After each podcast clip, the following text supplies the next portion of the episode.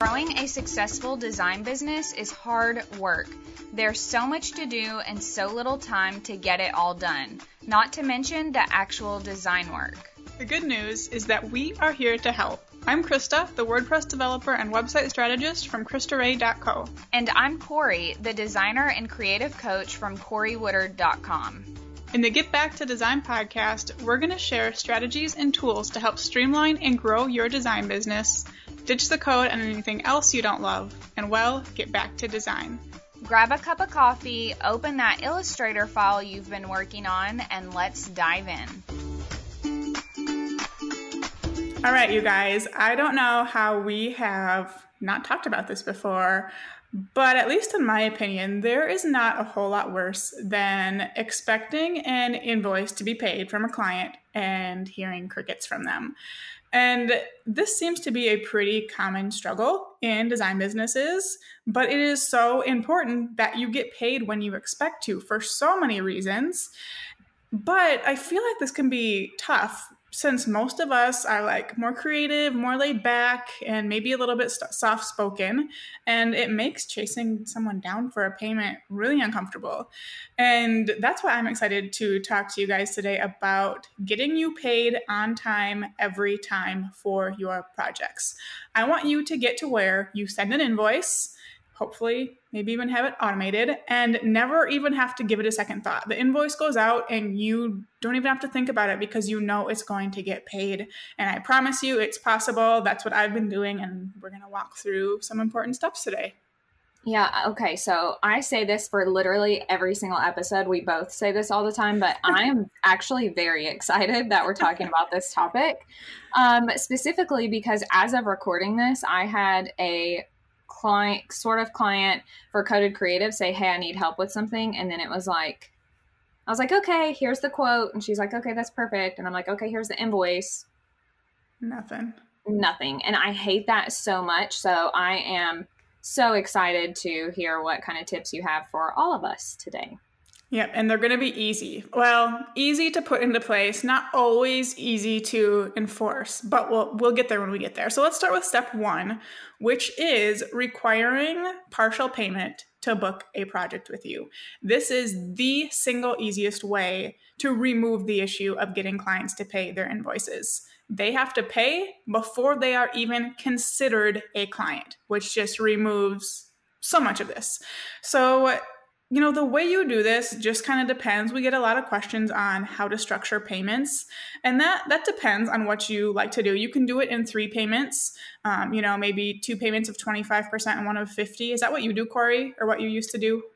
Um, that's what I did when I was kind of booked out a little bit. So yeah. last year, as of recording this in 2018, um, when I was able to kind of book a couple months out, it was like, okay, let me go on ahead and take 25%. And then I would do 25% right as the project was starting and then the last 50%. Okay.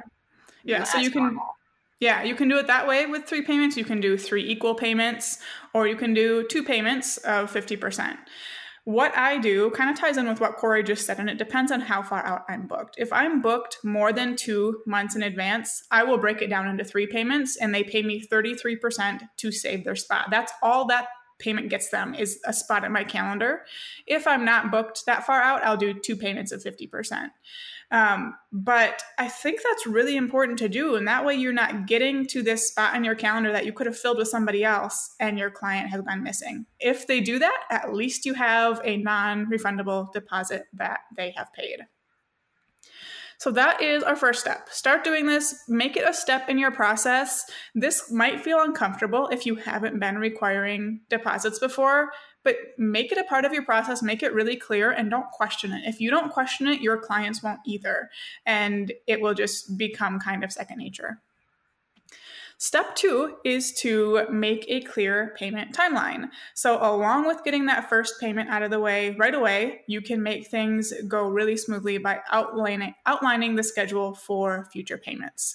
And then you want to make it clear absolutely everywhere to the point of it almost being obnoxious. So, you want this payment schedule outlined in your intro packet, your proposal, your contract, your welcome packet, your project management software. Hmm. Absolutely everywhere your client is learning about how your project works works, they're going to see at least something about this payment schedule. It doesn't have to have exact dates, but like a general idea of what they should expect. I also suggest making your timeline, your payment timeline date based rather than progress based. And this actually isn't something I do because I don't have a problem with it. But if you do struggle with getting payments, definitely start doing timeline based. And this protects you from when your projects get drawn out. That is exactly what I was about to point out. If you give yourself and your clients this deadline of when the next payment is due, even if it's just literally the payment, the the last payment before you wrap up the project, that is going to keep both of you so much better on track. I know in the past I would just be like, well, I can't set timelines because I don't know how long the project is going to take. And of course, the projects took way longer than they needed yeah. to take. And I'm working on the project way beyond, you know, what I've been paid for in that first initial invoice or couple of invoices. So, yeah, I agree with you that setting that actual date is going to help you get paid, but it's also going to help you stay on track. It's so beneficial. Yeah, exactly. Because I want you, guys to think about what happens if the, the project never gets completed? Or what happens if you have a really nitpicky client who insists on adding more and more revision rounds? That payment just gets pu- pushed out more and more, and you never have a way to like predict how much income you're going to make in a month. It's impossible. It's impossible to run a business and a life if you have no clue how much money you're going to make. So when your invoices are date based and not based on progress, you get the money the day you expect it no matter what. And if you don't, the project stops, which we'll talk about in a future step here. It's an important thing to note.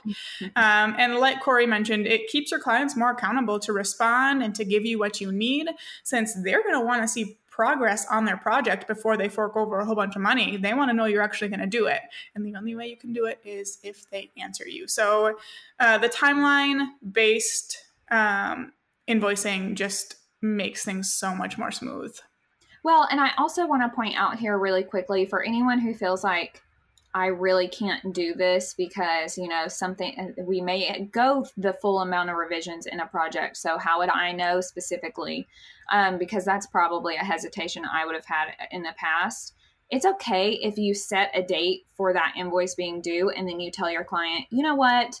It's uh, maybe the logo phase went a little bit long. And so I'm going to adjust our entire project schedule, you know, accordingly. If you have to do that, do that. It's not the end of the world, but at least start with those dates. That way you you can get more comfortable and confident with it and then like we are talking about, you can make sure that the project is moving along, that you're getting paid, that everyone is hopefully happy. if you do that though, if you adjust your payment timeline, make sure it was your fault don't do it yeah. if it's your client's fault because then they could just have a whole bunch of issues. So you keep pushing the date out more and more. If it's, yep. I, I always try to own when it's my issue. I'm not going to charge someone a late fee or do anything like that if it was something I did wrong. Um, but be careful of not giving your clients an out in the process. Yeah, that's a good point. so, step three is to not deliver the project until the invoice has been paid. And I oh like, gosh, seriously, I want to like get up in the mic and like yell this one. I have seen a ridiculous number of posts in Facebook groups where a designer finished a project and sent file, final files or sent website access and they didn't get the final invoice and they're freaking out about it. And this is a, like a terrible situation. I have anxiety just thinking about it, but it should literally never be a possibility. It should not even be something your clients can do. Never give your clients final deliverables until you have been paid in full. That means final logo files. It means a new website installed on their hosting. It means, you know, if you made social media templates, they don't get those template files unless you've been paid. Um, if you're someone who does like branding and website design and maybe in the past you have sent final branding files like before you started the web design phase, consider how you'd feel if the client ghosted you for the rest of the project but started using that new logo everywhere. If you would not be okay with that, it's time to change your process and wait until the end to deliver those files. Your clients will survive if they have to wait another month or two. And as long as it's something they expect up front, they're not going to ask any questions about it but I know some people like to deliver those branding files right away. So I just wanted to mention that. Yeah, no, and I think that is a really good point. You know, I I hadn't even thought of the fact that some people may send their um logo files or whatever, you know, midway through the project. If you feel like you have to do that, then add split up your payments a little bit. Add a 25% that or 33% or whatever that has to be due before they get those final files. If you do that, I also want to throw out there like if you just send those files in the middle of the project, I also want to ask you why but I feel like that's a whole nother podcast episode because I'm a little bit confused why your client would be using their branding before their website is completed. But that's like I said, that's another that's a whole nother questionable podcast episode we could do. So let's get back on track here. if you're someone that does that, reach out to us. We want to know why, and then we could talk uh, about it. Yes, please. DM us on Instagram. so, just one more thing I want to note here is not to overthink this step. This is another one where if you haven't been operating this way up until now, it might feel weird. If you're used to delivering everything and then getting a final invoice, this might give you a little anxiety. But again, as long as it's built into your process and you don't act like you're questioning it or apologizing for it or whatever, your clients are not going to think anything of it either. That is like a rule I've been living by for the last maybe year or two. If I don't make a big deal out of something, my clients won't either. And that's what I want you to do here. Act like it's normal, which it is, and then you're going to be just fine. Yeah, I think that's something really important to think about too, just because I do think so many of us overthink everything that goes into the way we do stuff. And it doesn't have to be that complicated most of the time, especially in your situation, Krista. I feel like it would be different. But I feel like for designers, a lot of our clients have never worked with a designer before, depending on what your niche is. So they don't know what is quote unquote normal and what's not normal. So don't make it a thing and it won't be a thing to them. They won't throw a fit over it. Yep, as long as it's like clear up front, you're going to be just fine. Step four is to simply send automatic payment reminders. So even if your payment timeline is outlined all over the place, like we talked about, you know, your intro packet, welcome packet, contract proposal, whatever, the date could still be missed by your clients. And a lot of times they don't they don't mean any harm when that happens. They're just busy people who you know, saw this thing but didn't add it to their calendar or anything. So to avoid it, you want to set up automatic reminders for your invoices. I like to send one reminder two days before an invoice is due and then another reminder on the due date. So they get a little heads up. They can take care of it if they want to. And then that protects my payment terms, which is they basically don't have time to be late before there's a late fee. Um, my clients also get an extra reminder through Asana because I have a pay invoice task assigned to them to be due on the payment due date. So Asana is sending them reminders, you know, as that due date approaches as well, which can be really helpful. I do think it's important, though, even if you do this, to write scripts ahead of time uh, for these for these invoice reminders and schedule them right at the beginning of a project, or use a tool like Dubsado and their workflows feature to have it all taken care of for you, so you're not having to jump in, you know, stop working on the project in the middle of it to go do some admin stuff like this, or you don't, or there's no risk of you forgetting. You can have it all set up ahead of time. And to give you an example of how simple these scripts can be, I will read you guys my script for um, the, the reminder that goes out two days before the payment due date. It just says, Hey, client name, this is a reminder that a payment of X amount is due on this date for our project together. Let me know if you have any questions. If you're ready to get it taken care of early, here's a link to do so. And that's all it says. That's all it needs to say. So keep it nice and simple. Feel free to use that exact thing if it makes your life easier. But it's important that you send them reminders so that uh, if you do have to reach out to them about a payment being late, they can't use the excuse that they didn't know about it. I actually think this is a really very good idea that I have never tried and quite honestly I've never thought of before. but sending someone literally a reminder that a payment is due, even in two days, that is so nice to know because they can make sure their money is in PayPal if that's how they're paying you. They can make sure they have money on their debit card. Like, seriously, they can get all their ducks in a row before the due date, even if they're only going to pay you quote unquote on time, which is not a bad thing. And best case scenario, you get your money earlier. Mm-hmm. So I freaking love this idea. And I wish I actually, with my clients that I have now, I may start doing that. So I love that idea. Good. I'm glad you like it. Nice and simple, too. Yes. All right. So send those automatic reminders, get it set up into Dubsado. You guys got this. The last step is to, this is the hard one I kind of hinted at earlier, but it's to have late fees and stick to them. Late fees and late consequences, both of them. Uh, in episode 34, we talked about boundaries and how to stick to them.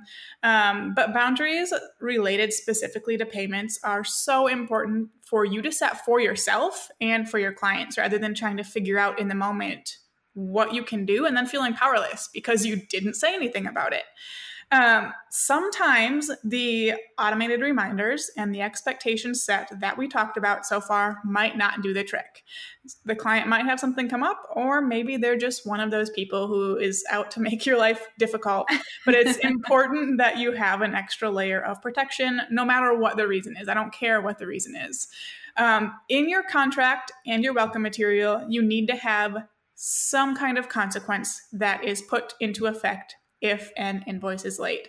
Uh, for most people, that's going to be a fee, um, but you can do something other things as well. I'll talk to you guys about what I do in a second. But you can make that fee if that's the route you decide to take, whatever makes sense for you. Some people do a certain percentage for every day a payment is late, like 1% or something like that. And some people do a flat fee. And as for what I do, I do a $150 late fee, even if the invoice is only one day late, and I stop all work on the project. If the project is delayed by three days because of that, I take it off my calendar and they get to pay rescheduling fees after that. My rescheduling fees are 50% of my pro- project cost, so it is not a pretty fee to be hit with, but no one has ever had that problem. So it's a nice thing to have in place. Yeah, and I want to bring up something here and we've talked about this in other episodes where we've kind of talked about you know consequences of certain things and whatnot that the difference between being the your work schedule as a developer and the way you schedule your product projects i should say um, and even designers the way you set schedule your projects and how far booked out you are should help you dictate what your late fee is going to be and what these terms are going to be mm-hmm. for me the way i used to work with clients taking the project off of my calendar if a if the payment is delayed by three days i like that would have not made any sense for me but that's because that's how i used to work.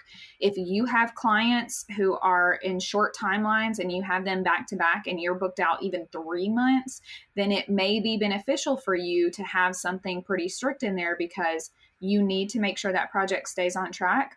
Otherwise you're going to end up with multiple projects all overlapping. And I know a friend of ours right now who is in that situation, or she was um, earlier this summer, and it's it's a headache. It's very very stressful. So I did want to like just take a second and do a little bit of a caveat there. If you don't feel like um, you know maybe your your timelines are a little bit looser, you have that built-in overflow, and you're okay with maybe them being a couple days late. That's fine. But I definitely think you should have a point where it's like, okay, I'm we're just going to have to reschedule this altogether. That's that and the late fee that they're so important.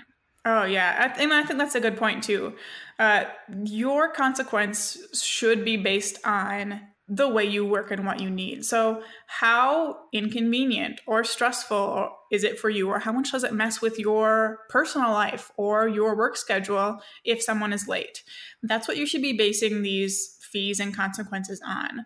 For me, like monetarily, if they're late, like you know, it's not a huge deal. That's why I do the $150 late fee. That is basically just there to be like, hey, I'm paying attention. There are consequences here's the warning and my my delay clause in there is really the big one. And that's because like corey said if i can't have my projects overlap i can't handle that. Now that i have like a daughter and my work time is limited i can't have two projects going on at the same time. And that's why i am so strict there. If you don't mind projects overlapping or you don't mind having to do a little night and weekend work to get caught up on a project that's late that's cool. You don't have to do rescheduling. But like corey said there should be a point where you don't have to just sit and wonder when this client is going to show up again. And that's why I say eventually decide what it's going to be for you, but take it off your calendar so you can stop worrying about it. But I'm really glad you brought that up, Corey.